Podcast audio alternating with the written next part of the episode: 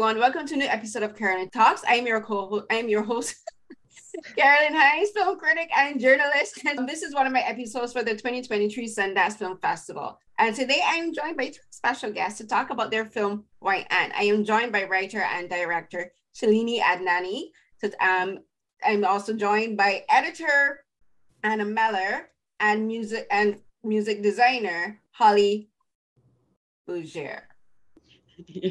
yeah. Holly Bougere. And we're going to talk about the film White Ant. So this is, I'm calling it an experimental short because I love how the sound design and the visuals of this film work really well together. It's kind of spooky and it's kind of creepy, unexpected to me anyway. It kind of felt almost like a sci-fi um, alien film. You, I'll get into it. You guys will understand what I mean when I do it. But so this is a man who, who goes home to Mumbai and his house is overrun by um, termites. And I, being from the Caribbean, can have seen up close and personal what the what damage termites can do to houses. So I kind of understood where you were going with this film, Shalini. So we'll get into that. But as usual, before we go into the conversations, I like to have my guests say a bit about themselves. So Shalini will have you go first, and then Holly and Anna. So talk a bit about what got all three of you involved in filmmaking, and then how you came together to work for on White Ant.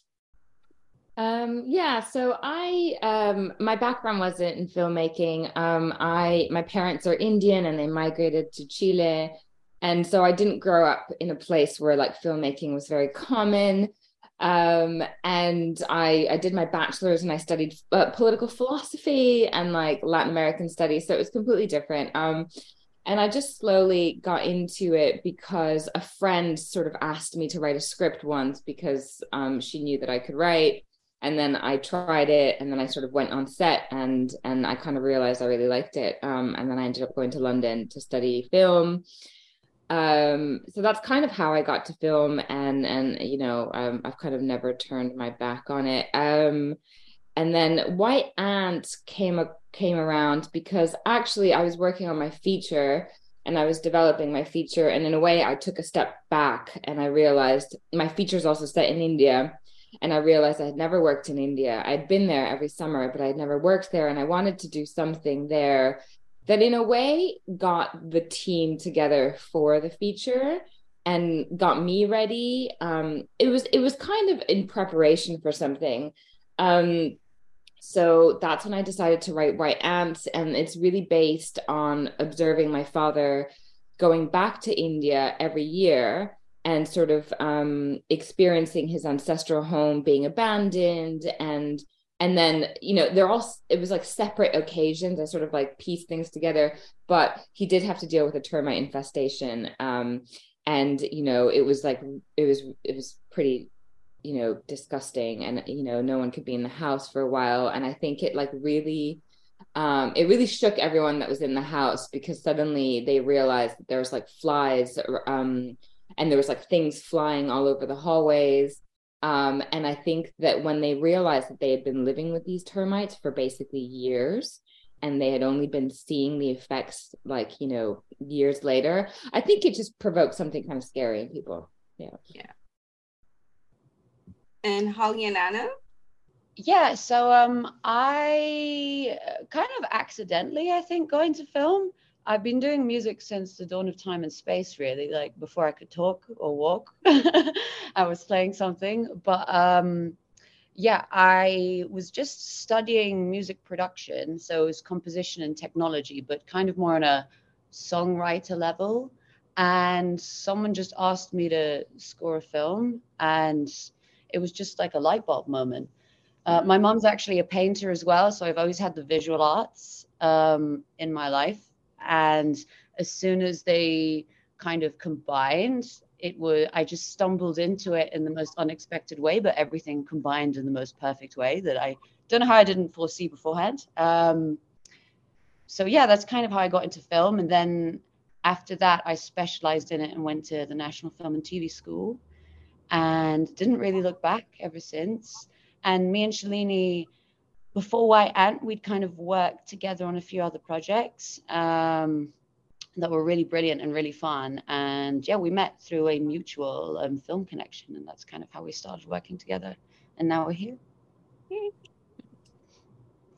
Yeah, so I grew up in uh, Budapest in Hungary, and, uh, and when I was a kid, we didn't. We had one TV channel, and I think we had about one film a year um, that came out in the cinemas that were suitable for children. And my parents would take me, I think, every Christmas to the cinema once a year, and this it was this huge thing that I was always looking forward to, and and I just fell in love with cinema then. And then later on, once I was a bit older, I could get hold of films from from uh, you know all over the world and and I knew this is what I wanted to do. And I moved to London to study editing and and and started editing really. And and I um, got introduced to Shalini through uh, another director, a mutual friend of ours, and, and and her producers. And she sent me the the treatment and the script, and also Holly's score because Holly's already written something to the script at that point to say, "Are you interested in this?" And I was cutting a feature at the time, but I read it and I immediately I said, "Oh wow, this is just something I absolutely have to do," because it was you could really get a sense for what the film is going to be like from from the material she sent me.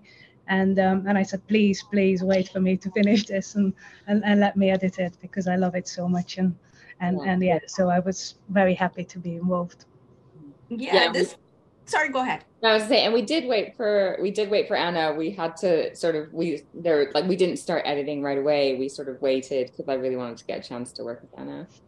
Mm, yeah this film is like it, it's very different and it's very um i call it experimental because like the way how you use sound and also the editing because like a lot of the sounds intercut over the scenes you know? Like you'll have the, the character who's the man who is not named very interestingly he like we he's not referred to by a name he's just referred to as sir by um by the by the house workers. But he as he moves through like the house and the spaces like the the music plays over you know? Like there's like transitions with scenes and then you just have this creepy sound of the termites. And as soon as i finished watching um the shorts like these were the literally the shorts in the short program three were the first things that i watched for sundance and your in uh, yours was the first e- one of the first emails that I sent out Shalini requesting interviews.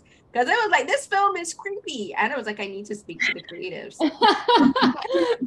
Not expecting it to be as creepy and as unsettling as it is but like what you the three of you did I think you kind of added like I called it a sci-fi as well because it just made me think of aliens you know? It made me think not only alien the film but just like these termites could be considered aliens and the sounds that the that they that they make like the exterminator he calls it a toktoki and while he's doing this because he's like they're knocking and they're communicating with the queen i'm like it also sounds like um like a sound from like a fifth or sixth dimension you know? So i want you guys to talk about as you were like when you were like actually after you conceptualized the film like just coming together with what you wanted the sound of the film to be because it has a very distinct um quality to the song. Like uh, it, uh, as I said, it sounds like very alienish, and it sounds like it's not of Earth, and it sounds very creepy and spooky. So when the three of you were coming together, you decide this is what this film is going to look like.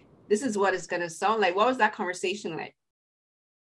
Um, yeah, I think I always wanted to play with um, the sort of texture of the film, which was like shot on film. It feels very old and nostalgic and this sort of newness you know like I, I i always like i like to juxtapose like tradition and modernity and so that's why the the termites feel almost robotic and um and i guess like you said the term sci-fi um and so with the with the sound and the music it was similar um it was we always spoke about sort of creating metallic sort of sounds and I actually, me and Holly um, started, um, we sort of worked together on the music before we even went on shoot. So I knew that there was going to be this sort of termite um, animated sequence.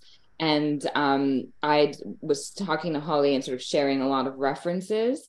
And she actually composed something for that sequence before we went out and shot it. Um, and that sequence, um, I believe, Holly, correct me if I'm wrong, I was like really obsessed with this one instrument which is yes. I mean, yeah. we both were. yeah, yes. Um, it's called a morchang uh, in Spanish. It's so it's it, what's amazing about it. It's in Spanish. It's called a birimbao, but it's what's amazing about it is that it's an, it's an indigenous uh, instrument that exists both in in Asia and Latin America, and you know in different continents, completely different tribes. Um, but both of these regions just had that that same instrument, and it's like it's a metallic instrument that you put on your in your mouth and it sort of harps. Mm. Um, so it has something really interesting in that it's very earthy and organic because obviously you're using your mouth, but it's super metallic. Um, and that was kind of our starting off point and we started playing around with sounds and and to be honest uh, in the early days the sound of that that segment and of the entire film was actually way more heightened and it wasn't until we were in the edit that we realized okay this might be too much. Like, like i might have to um, dial it back a little bit. Yeah we were having fun. It's definitely um, with the music i think we were definitely trying to connect with the sort of like traditional that instrument is actually quite ancient. It's over 1500 years old something like that and try and modernize it. So a lot of the most of the music really is kind of forged out of live instruments and then processing it and seeing what can be done to make it feel electronic, make it feel, um, give it that metallic sound and kind of have it exist within the two worlds. So, yeah, that was definitely the intention we had. Mm, yeah, the the the instruments. I, I don't think I'm familiar with that one, but the thing is with the music, as you were talking, you kind of also maybe think of how it could also play as like an industrial sound in in a way, like you know, like um because and and which is interesting because like termites they attack wood, you know, they can't attack metal, but the music itself has this kind of like an industrial feel and sound to it. So you have like this wood and this metal um juxtaposition going on, which is also kind of interesting why I, I associate it with sci-fi because we don't necessarily associate sci-fi elements with wood with wood, you know, but which is which I think is um it's kind of cool and interesting. I think I, I like that when um when you have a film like this where like for you as the um the composer and music designer, like you're you're thinking I'm we're gonna go way outside the box to come up with the instruments because who would think of a 1500 year old instrument for a film essentially set in 2022 yeah i mean well shalini would. Um i you know this is one thing i love about working with holly. I sort of go on like weird adventures in in india and like bring back instruments. Um i think i brought back that this flute that was made out of sap oh my gosh. Um which i love and I sort of I sort of handed it to her and I was like, look, they told me that you can't play it. Like you just don't know how to play it. It's impossible, but I know that you'll be able to. And like, I mean, even when I've been around your studio, Holly, you've got like, you know, it's you know, like I don't I don't know what like strings of, of pianos and like yeah. um and so commodities and it's it's becoming a problem. I don't have much space left. Could you play the flute? Uh, that flute yeah yeah. I feel like you remember i went i just put it straight in my mouth and, and and, it was just like it made a noise and we were like oh. Yeah um, it was um, definitely experimenting with with music and sounds is something that um i really enjoy and you know and holly also um you know does the best with it. So it's amazing. Yeah it's exciting. I think it's one of those things that for me it really inspires creativity and you never know quite what you're going to get. And i feel mm-hmm. like those happy accidents are kind of what makes the brain kind of like explode with ideas. And um, yeah, that's I think how we got our score really, starting with the morchang and then expanding out and just playing. Right. And for you, Anna, like um with the editing of this film, the editing is very smooth. Like there's no there's no shortcuts, you know, like uh, the scenes transition very um very um seamlessly was seamlessly right? And like there and like it's all it could almost feel like a one long take. And the only reason you know it's not a one long one long take is because like it goes from like night to day then back to day again because like the it, the character he's in the house over the period of it I was thinking maybe like a weekend or a few or a few days. But like talk a bit about the editing for this film because it's like it as I said it kind of made me think creepy because for a lot of horror films in particular, like editing plays a very important role in like keeping the pace of the film even and keeping the and keeping the tension that you that the audience would feel while we are watching the film. Because like for me editing like if a film if a scene doesn't stay long enough on a certain element it be it just feels very um truncated. Like you're not being able to sit in the moment. But for the audience we get to sit with this character as he's exploring this house like it's like um like he's never actually been there before it's almost like he was plopped into another world and he's like to me um i think that's the way the actor plays it where he's like he he's feeling this house like it's he's never been there it's like an alien world to him I'm very glad to say that because that was the intention. I think we didn't want to make it. Um, I mean, we didn't want to make it something. In terms of the edit, definitely, uh, we wanted to give it this sort of. I mean, the film we wanted to be very experiential and i think we wanted it to flow and we wanted you to be able to view it to be able to sort of just settle into it and really kind of you know start thinking and start feeling things that aren't necessarily suggested very directly by the film.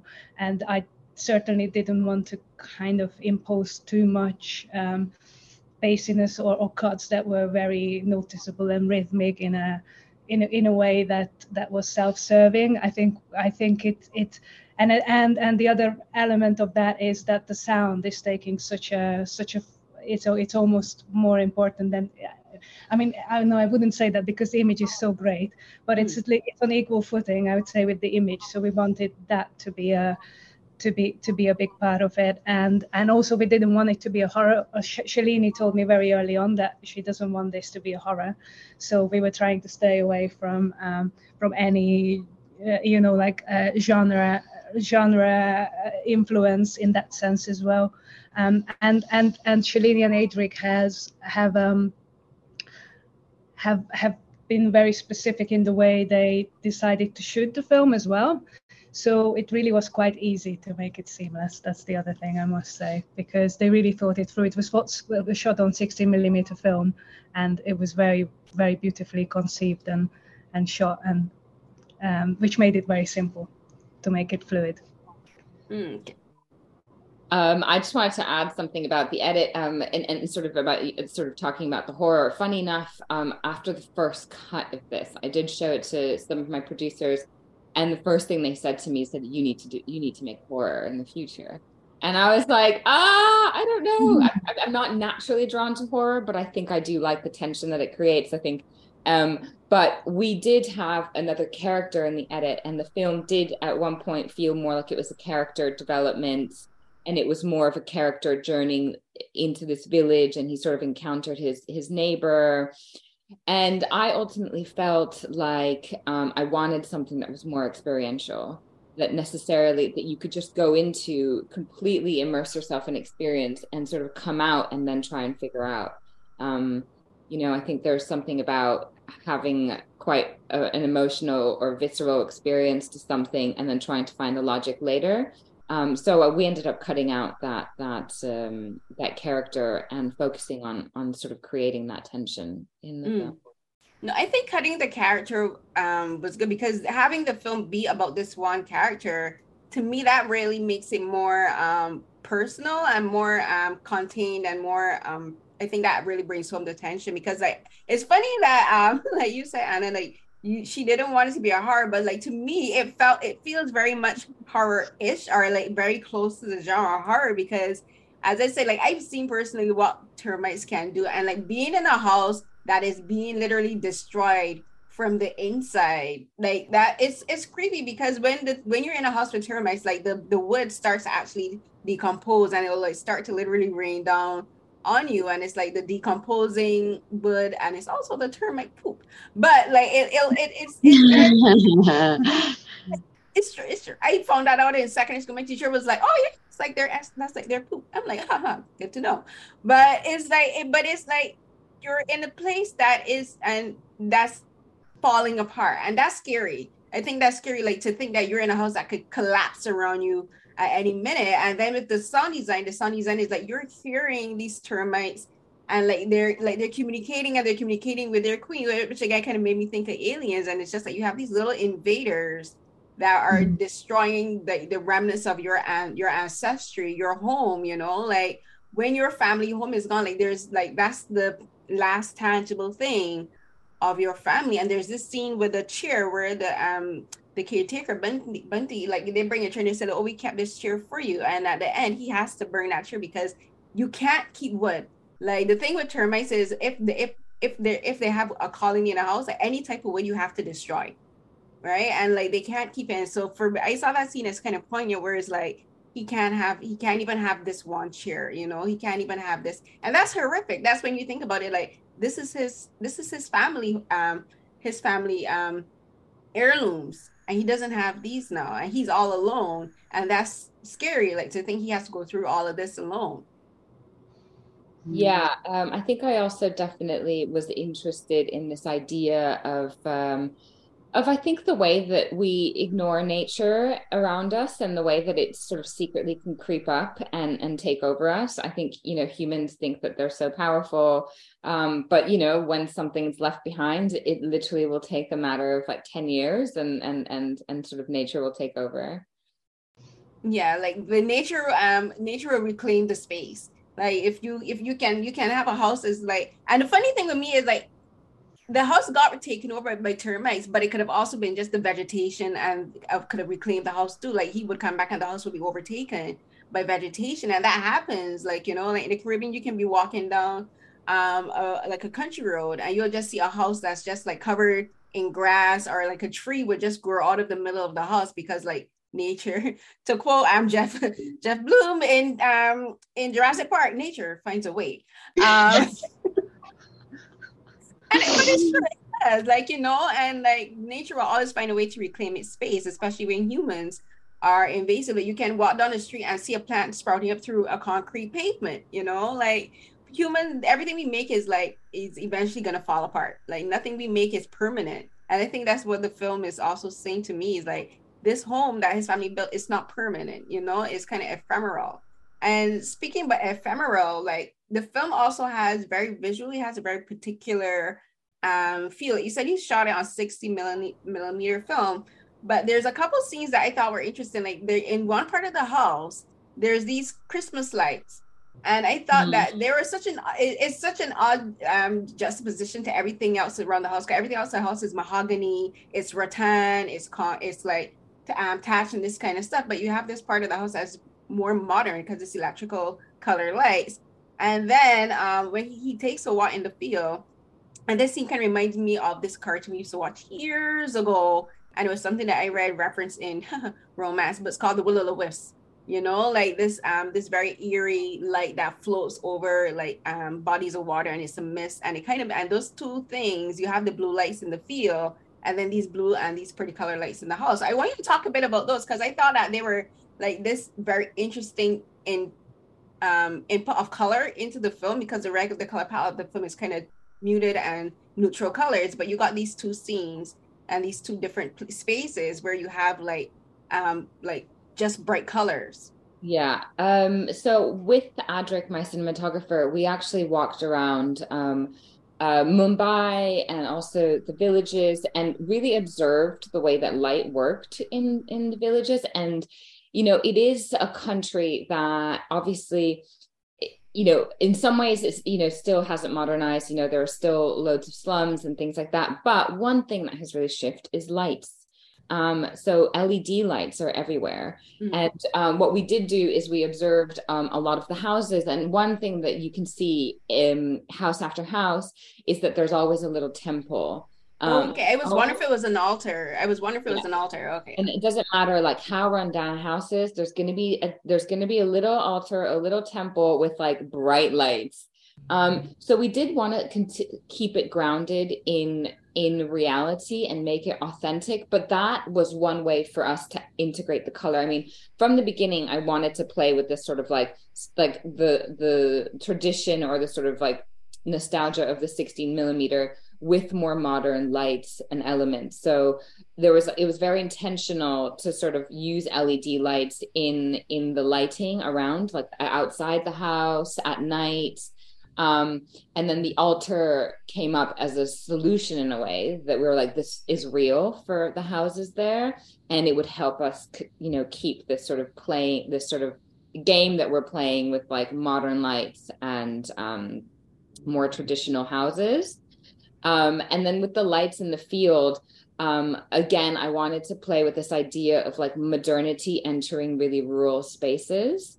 And, you know, um, the lights are, really are about um, uh, farmers in the area using light technology to um, to keep um, you know insects and termites away. And you know this happens a lot in in in these kinds of countries where people are finding new technologies to deal with like old problems, really. Mm-hmm. Mm.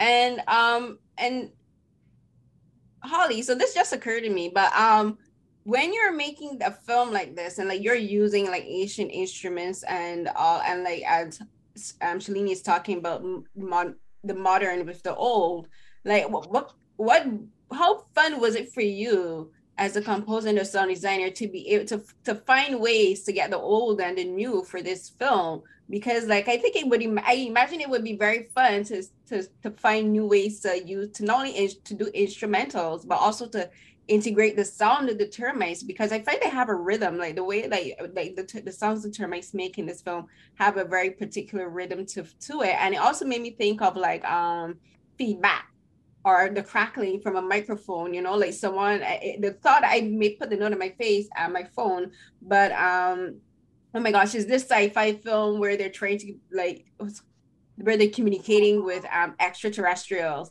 And you know mm-hmm. like you, you're trying to listen to a signal and the signal isn't coming through. So that's the that's the sound that it made me think of like someone trying to communicate with an outside world or or with an extraterrestrial world like two three million like like years away yeah, I mean, the answer was is it's it was very very fun. I mean, I think that's where a lot of the metallic sort of presence comes from as well. When you think about the electronics of the lights um, and playing with those textures too, and yeah, we were very conscious of um, the termites and the sound and um, blending the music with that so that it would work harmoniously. Um, because yeah as shalini said we kind of started like at script stage playing around and then we did realize i think a lot of it was because of the sound of the termites that we needed to kind of clear the way for them a bit so they could have their their presence. And um it's an interesting one because they are quite percussive and quite rhythmical and the morchang that we mentioned is also technically a, a percussion instrument. So there's like a lot of uh, really like subtle percussions that were played around with. And in many ways, they kind of really worked well together and then also had their own presence. So they had their own identity too. Um, and I think, yeah, the score was kind of figuring out how to let those identities sing and also connect with our lead character, but not give too much away um, so that each viewer can kind of come to the film and kind of interpret in a way that's personal to them. So it's really interesting to hear your experience with termites. I think because I I imagine that's probably what's bringing the the intense reaction with the like the very intense because I I for one don't really like bugs. I am not a fan of bugs. I am not a fan of roaches at all.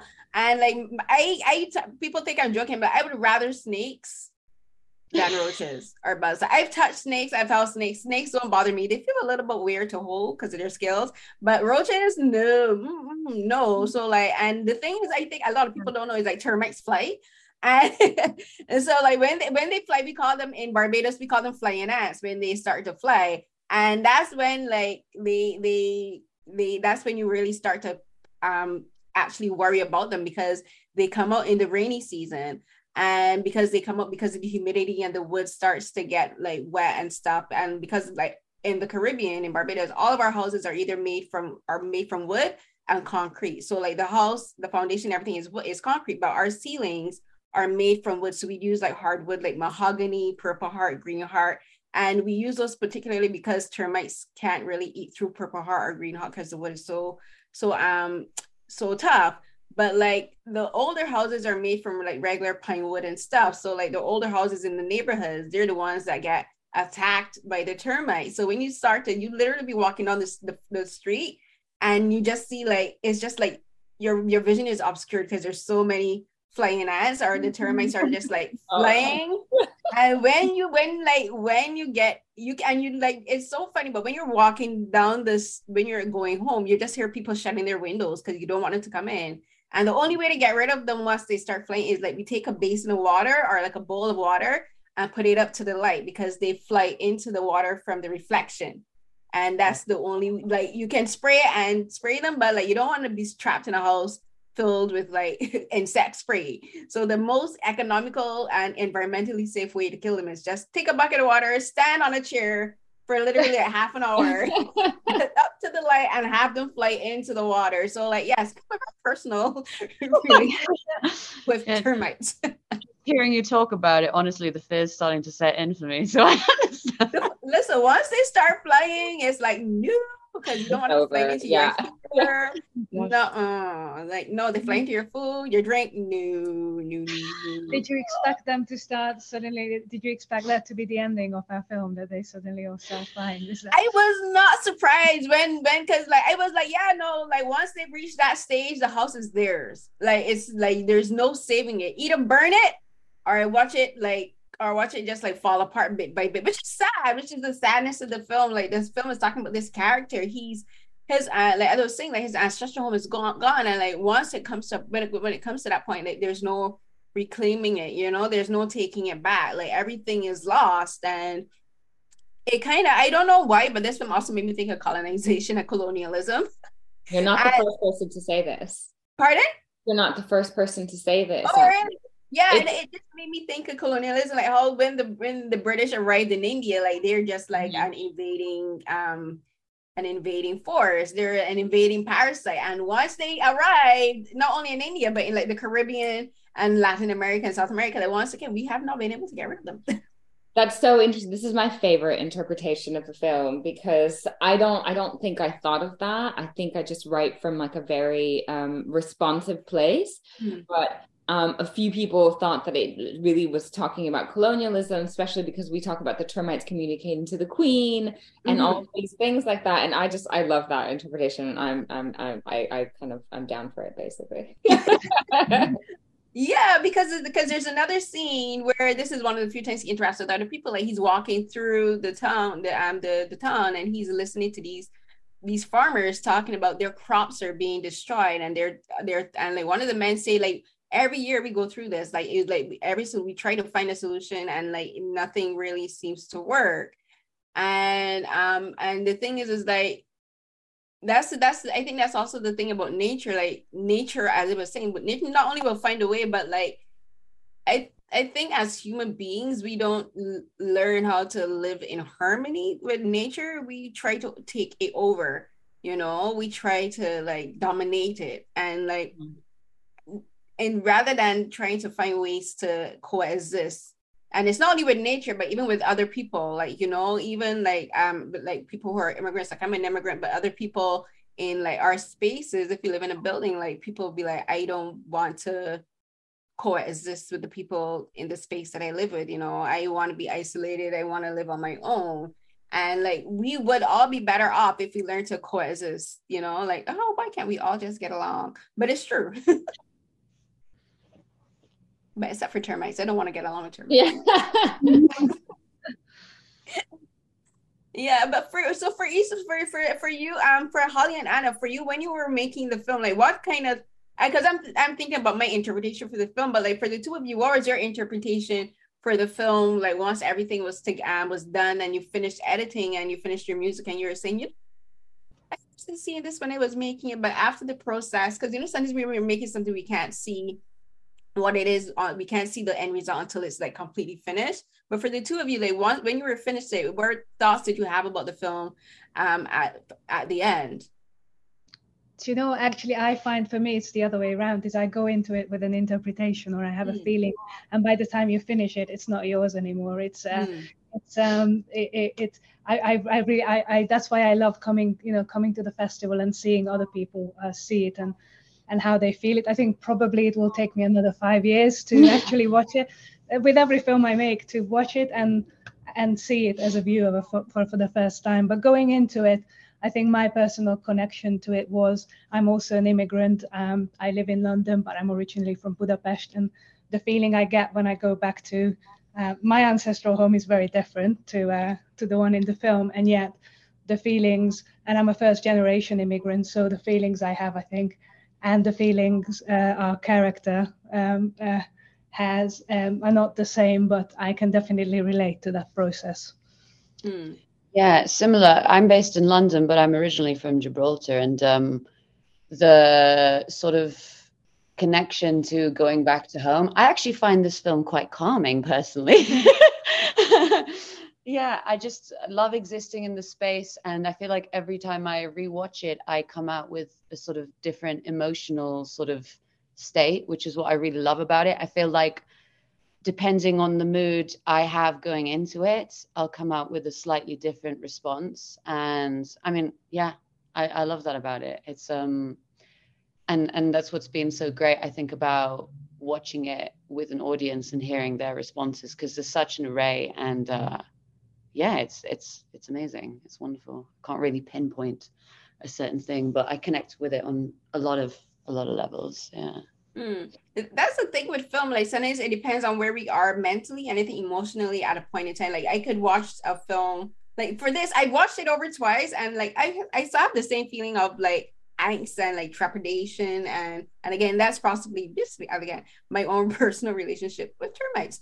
But the thing is, is like the thing with a lot of films like sometimes it's where you are mentally emotionally at a point in time like you can feel a way about a film now and then like 10 or even 10 15 years down the road like you feel you have a completely different uh, perspective on it because it's about not only our personal relationships with the stories, but it's just like how we've grown as people and like we learn, we grow, and like that allows us that allows us to see things from a completely different perspective. And I think also, um, in thinking about it, the film Shalini is kind of is about that because this is this character. He's what late fifties, early sixties, and he's going back to the home and he's seeing it in a completely different way as an adult than when he was as a child living there. And it's not only because the house is destroyed, but I think for me, I kind of read it as like he's feeling the sentimentality of seeing his home and seeing his this place that he played around as a child being destroyed and like he didn't appreciate it when he was younger but now that it's being destroyed is when he wishes he could have he had time to appreciate it but he doesn't.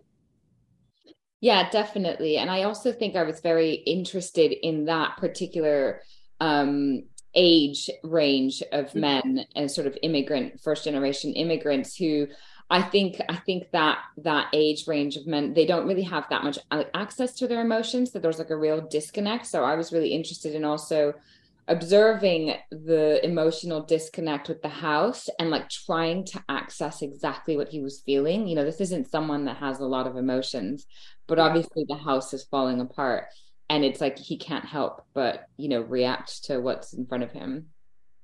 Right. And the thing and the thing is where we start to see like he starts off very curiously and and um anna this is the interesting thing where the editing is like as i said some of these shots feel like they could be long takes and it's um and it's the way he moves through the house and he i think it's interesting that he starts so curious you know like in almost like a child where he takes the headphones and he puts it on and like at night he can't sleep and he's listening to the sound of the termites.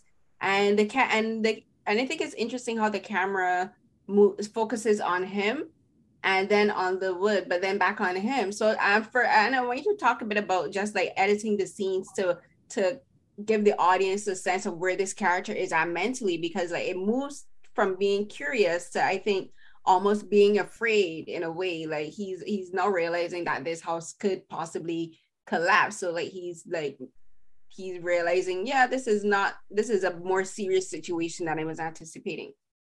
Yes. I mean um, in terms of mapping that out, I can't actually take too much credit because it really was uh, Shalini and, and, and Adric have really sort of thought about this very much. Uh, you know, the way they were going to, going to shoot it and when, when you're yeah. going to go close and when you're going to go wide. So, of course, there's always things you will do in the edit and there'll be moments you choose not to use and so that to uh, leave the emphasis on certain other moments and close-ups and and they've lost things. But um, what you were saying was ex- ex- exactly ex- exactly the feeling is is really you know you have to see it in order for the immersive nature of the film the experiential nature of the film to work you really have to go with the character as much as you can. And he's not um, a type of character i think that a lot of us necessarily would immediately um, um, feel a connection to. But uh, to me actually that childlike nature of his fascination with this device and the discovery of it just that was the moment when I saw him sort of looking at this device uh, uh, like such a geek, like a, like a child. I could really that was the moment that I really connected with him, and I think we definitely felt that that was the key a key turning point in the film uh, and, and and and where we could go into a more subjective space um, and and and and let the sound and the termites take over and and and follow his journey um, through discovering that. Right. Um, you talk about the casting because this character, I that's Denzil Smith is his mm-hmm. name. So talk a bit about a casting because like for like we are saying like for the character like this because he's more mature and he's older. Like I think is um I think is like something kind of special. You have an older, more mature character who's able to tap into like the curiosity of a child in a way, and then also be having to do a mature aspect where he's like talking with his I assume his family members, and he's and he has responsibility of deciding what to do with his family home. So talk a bit about casting him and how you and the actor and how you and Denzil worked with regards to portraying um this character because he doesn't talk much. Like most of his acting is in a, how in in how his face relates to the situations and like how he reacts to the space that he's in. Um, yeah, so I had originally um, we had one actor signed up and then last minute dropped out. So so we were looking or sort of desperately looking for someone you know our shoot date was set um, and i actually sent the script out to um, um, a really great indian actor his name is adil hussain um, and and that was our, our, sort of and funny enough he was reading the script and he was on set with Denzil, and Denzil took the script from him read it and then contacted us and said you know i am the character. And uh, and of course i believed it but then i had zoom call with him and and on the Zoom call, he was um, really interesting. I mean, Denzil's like just such a funny person to work with. He's he's so lovely, but he was very busy um, throughout the Zoom call and didn't quite interact. And I think um, I think that's when I realized that he really was the character. That he was someone that actually kind of kept himself busy and and and and, and didn't quite want to sort of get to the emotional core of things. But that's exactly what we were looking for. Um, and um, that's really what it, you know what what the casting was. We sort of approached him, and he's like, "This is this is me." And after one Zoom call, I realized that it would work really well, and and then we just kind of took it from there. You know, he on set he was incredibly collaborative, and had some really great ideas and. Um, and yeah, something I, I always loved about him was just the sort of stoic nature of his performance. I feel like he gets he he he emotes a lot with very little mm. um, and and yeah so that was really lovely and then some of the and the other actors were either non-actors or um, the inspector came from a th- from a theater a local theater that was his oh. first time, first time working on film oh cool that's so cool um but yeah i think denzil like the he's kind of very stoic and like I kind of read that character as like he's someone like in his daily life doesn't really communicate with people no. um often like he's more he's more interior as a person and not that he's um introverted but like he's the kind of character that if I don't have anything to say I'm not going to say anything at all. yeah, know? definitely. Definitely. He's yeah, definitely... so so I kind of read him as that way. Oh wait. Sorry. Mm-hmm. where did you yes, go? I'm sorry, I'm here. I just had to um, had to plug in my charger. yeah. oh, okay, okay. yes, I kind of read him as being very, um, very because I know people like that. They're like they're, and it's not that they're being rude or anything or that they're introverted. They're just like, I don't have anything to say, so I'm not going to say anything. yeah, I also I think it is um, some it is sort of something about generation. You know. Um, it is generational it is how people access their emotions in certain generations and and in some ways it's it's it's it's an easier way for immigrants to divide their um their sort of like ancest- ancestry to the sort of this sort of new life i think us as a generation are very much constantly um, questioning both of these um, identities that we have whereas maybe you know first generation uh, immigrants or other generations um, don't really ask themselves those questions as much. Yeah i think it like possibly has to do with um like so kind of like a survival mechanism where it's like they're especially if you're moving to a country um that is not anywhere close to similar to yours you know? Like we all we like all i think it's interesting that all of us are immigrants and like we now live um in like in north america or london and like it, when and and and it just the thought just occurred to me like these two areas of the west are um colonialism central you know like and like that and like the where and like these two empires have changed the world so much and especially for older generations like my dad um he he's lived all over the world. He's lived in the middle east. He's lived in japan. He's lived here in canada where i am now and in america. And like he has a very different way of looking at the world as my as me and my sister do because he is and it's not that you keep your head down but it's more as like you don't like like for like for him like his generation his work is everything you know? You got to work you got to work you got to work you got to work and for like our i think our younger generations we're more um able to explore our creativity. Like your filmmakers now editors musicians i'm a film critic but like for their generation they would have never thought of doing the things that we that we're able to do now because they're like if you're a doctor go and work and be a doctor. If you're a nurse go work and be a nurse. Go and be a teacher you know? Most of them most of the expats from that generation have were in very particular fields of fields of work you know teachers doctors lawyers engineers. And then when you try then when you become an immigrant like you go working something like janitorial you know go and be an office assistant. And you're like this is not what i went to school doing. This is not the job that i had in my homeland but it's a survival it's like a survival thing. And i got that from him where like his i imagine because of his age he's faced a lot of obstacles. So he's learned how to like you know keep his head down and just do what he has to do yeah i think survival is the right word for it i mean this is this is someone who um, it, who is more concerned with that. And I think that's why um, one of the first instances that he directly relates and sort of talks about the house is when he's on the phone to someone and he says, and his first thought is just about the monetary, practical elements of it. Like, you know, the house isn't going to sell, it's a mess.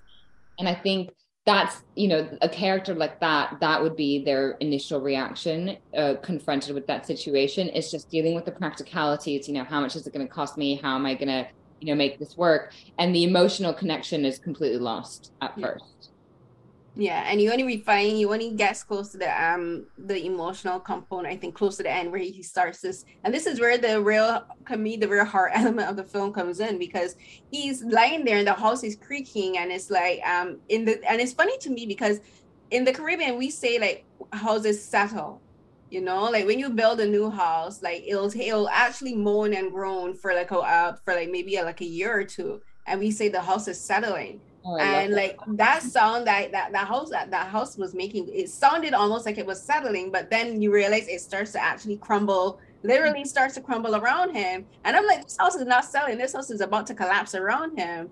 And then you have the caretaker just standing there like you know in a horror film where there's always someone standing there looking at the monster coming down on you and like why are you standing there? Run and he and he's like dude he's like bunty move. Bunty's just standing there in awe. Oh and he's like bunty move. And he has to physically move him. But then when he steps up when they step away from the house this is where i think you this is to me i saw as this is the moment where he realizes i there's nothing to salvage. It's, it's all completely gone yeah definitely. Um i i mean i you know i've watched the film many times um and um i still sort of feel um it's quite heartfelt for me at the end you know when i think he he kind of lets go a little bit um and also seeing the father's portrait before at the, right before that. Um you know it is it is the moment that he actually has to confront his feelings towards the house um and it's yeah it's it's it's sad like because like once the house starts to fall like that like it's it's, it's very sad. And um and i gotta ask um holly this question. For the so like I just said this sound it to me it sounded like the sound was the sound of the house selling but it's not for you where did you get the sound design for this because like it, it, like you you hear the pieces of the wood crumbling and like you hear it start to break apart and everything i think that's to me that's where this the sound design is so super impressive in this film because it feels like for the audience, like, it feels like we're right there in that house. You know, it's, it doesn't feel like we're watching from a distance. It feels like we're in the right there on the veranda with him and hearing this this house start to fall apart, and it feels very um, I was I watched everything on my laptop, but you would I would swear that I was listening in a theater with surround sound. So I think that's like where for I, I got to commend you on like the sound design and everything for that because like you guys I think did a fantastic job with the sound design and composition. Well, I mean, I I agree on the sound design front, but I wasn't actually the sound designer, so yeah. but, um, you, you did all the music and everything, and like it all comes through very clear. Yeah, I would definitely say with a soundtrack like this, the music and the sound blends, and it is quite hard to tell where one starts and the other stops, which was definitely the intention. Um, and it was kind of, I got, even though the music was kind of started before I saw a cut um, or any visuals, once the film was forming, as Anna's kind of said, it kind of tells you what it wants to be. And a lot of that for me was hearing the sound starting to develop and all these creaks and all these amazing, amazing sort of like really like, I don't know, incredible visceral like moments with the house that you feel like it's a character. And definitely a lot of a lot of the details in the music, a lot of the textures and a lot of the organic elements did kind of get a lot of inspiration from that. And and um yeah i would say like a lot of the subtle textures and even some of the louder ones as well they're all kind of birthed from the really sort of yeah just visceral um intense and really unique sound aspects that the the house has. Um yeah yeah. Yeah i just want to uh yeah and i just want to sort of commend Maiken as well for her work. So she, Maiken was a sound designer and and like holly we sort of played around with a lot of sounds in the early days like thinking about what the termites would sound like. And i think in in the beginning it was easy to sort of put everything in there together all of the sounds that we had all of the music. And i think i honestly i think the the most skillful element of of the sound design and the score was really working out the levels and the layering because so much of it there's so many layers there but i think what the sound and the music does is allow it literally takes you on a journey. And so we did have to work a lot with the layering and bringing things up and then bringing them down bringing them up you know so it it, it was really uh, something that also really came together in the mix. Mm. mm. Yeah, no, for the for the music, like um, like Holly, the thing with the music, like you said, you you didn't really do the sound design, but I think as a composer, you got to work. You have to make sure um that your composition complements the sound design and it doesn't overwhelm it because I think it could be easy. It could be almost fairly easy to like just like make the score like bigger than it needs to be, you know. Whereas for a film like this, the score has to be just right to complement the sound of not only the sound design of like the termites at our house, whatever, but to fit the mood of this character because he like he is going on an emotional journey and like he's following um he's going through this transition i think where like he's realizing and i was saying like this his house is falling apart and like your score has to complement everything that we're seeing. So especially at the end i thought the music the, the end credits music is very kind of like eerie you know it feels almost like a what's next kind of situation. Yeah definitely. I think um, you're totally right. We had a lot of um, really brilliant i think ideas with sound and music. And as shalini said it was kind of the case of okay we've got a lot of things doing different stuff in the different frequency areas. What do we really want to take and kind of subtract on to really pull like bring everything together and um yeah it's it was it was a it was a very interesting one. And i think you're absolutely right. It with a film like this it was super crucial for the music and the sound to give the world and the character space. And um yeah it was just a case of being kind of really tailoring what we wanted the film to say and also kind of not say too much so that each person could go into it and give their own interpretation. I think with a film like this, it would be it would be so easy for the music to be too heavy-handed. So we were very, very um, intentional with what we did. Definitely. Yeah, and I think it would also be really easy for the sound to be like too on the nose as well. And I think in a way, it's like we're talking about the termites have this language, and we kind of had to learn their language, and you know their language you know come up with it and think about the subtleties of it. Um, you know, there's easily a version of this film where it would ju- you would just hear, you know, this one termite sound, and uh, and they're just like talking to each other, and it, it, but it wouldn't give it, you know, it wouldn't give it the complexity and and the sort of, yeah, the nature, the feeling of it being layered and being like an actual language yeah like they, they would i was just just thinking what would they be saying? Oh the humans we need to destroy their homes. Yeah. uh, but what would the termites be talking about? But um but for for uh, for you anna the thing that i that always interests me with um short films because i i one of my things is i love speaking to creatives who make short films is because short films have to be um like i always say like they have to tell a very concise story. And i think um it for to me it must be harder to like make a, a short film because you have to make sure you, you're telling this complete story and like you have all of these scenes that you have to cut. And when you're cutting them you're just thinking wait but this but this could actually expand upon this particular line of dialogue or something the character is doing but you're like no we don't want to make a full we're not making a feature length film. You know this film is it has to be like less than what 20 minutes long. So we got to make sure everything so for you as a as an as the editor like what are the challenges but also the fun aspects of like creating a short film? Um good question. Yeah i mean as in this one, as Shalini mentioned, we had one instance of that, of there being a little more background, a little more grounding in the story that we could have done with um, an extra character. And I, um, you know, Shalini made the call. Actually, we we very very quickly we made that call uh, yeah. that, that that that wasn't what we're going to do, and and Shalini was very confident about that, and uh, and I, I and I fully fully was on board because for this one it just it, it just i mean we, we both felt it i think that it just is the right way to go. And apart from that i think it was really this one particularly was so well thought out as i said before.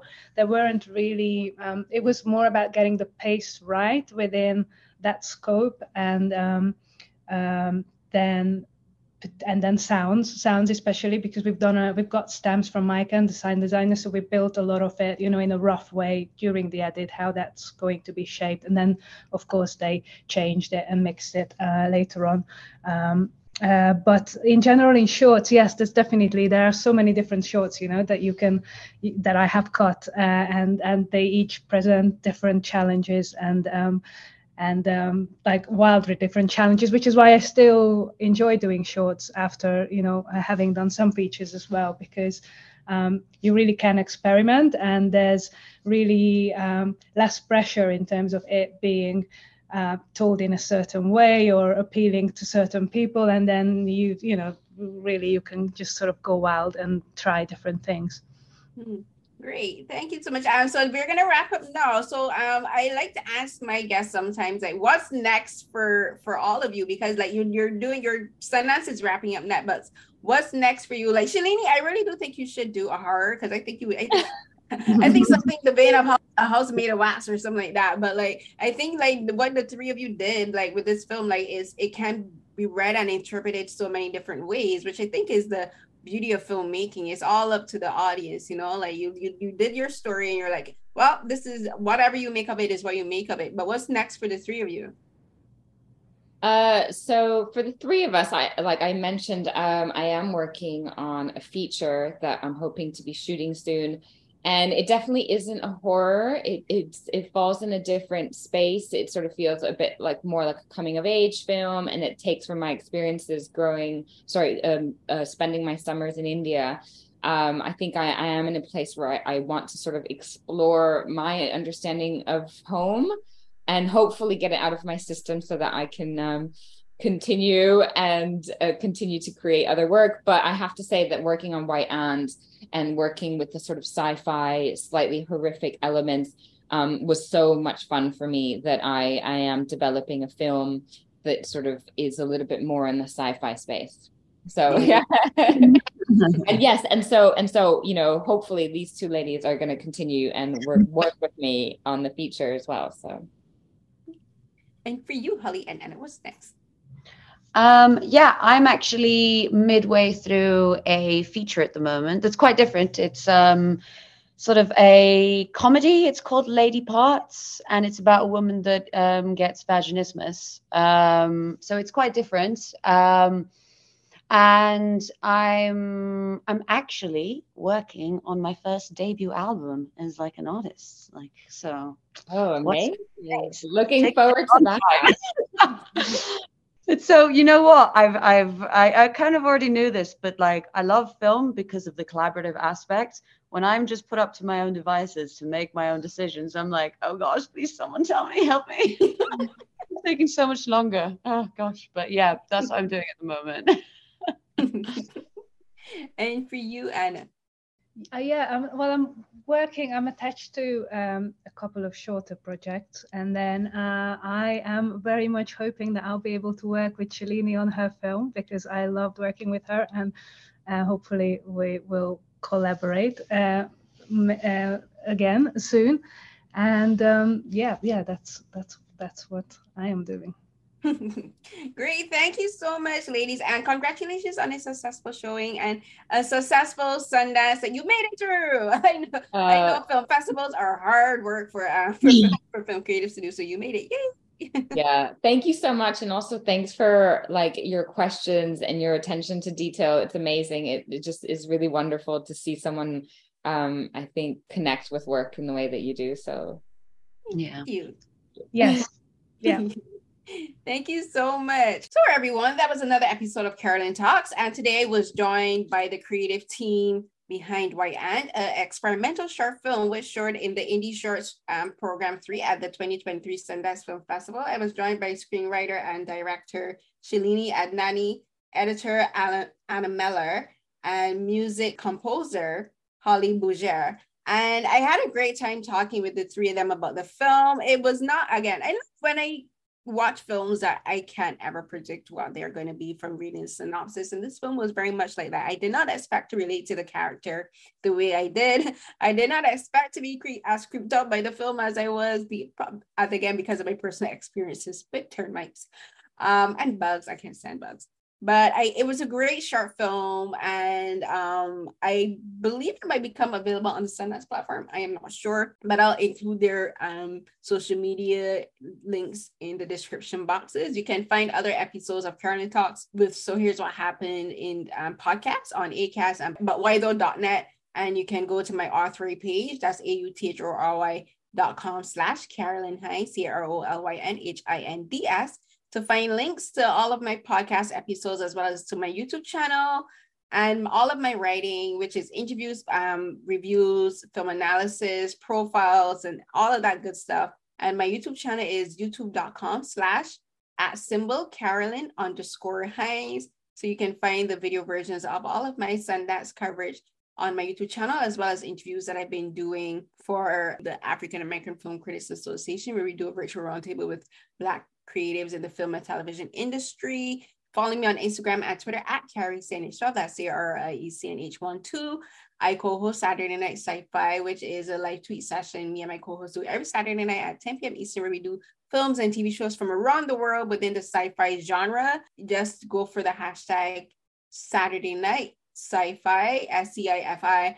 And even if you can't take part, you can just go to the hashtag and follow all of the live tweets that we've done in previous for previous sessions. You can comment or even suggest a film or TV show you think we should do, as long as it's accessible for everyone. And that's always so much fun to do. We've been doing it going on. This will be our fifth year. So yay for us for doing that. And until the next episode of Carolyn Talks, everyone, stay safe.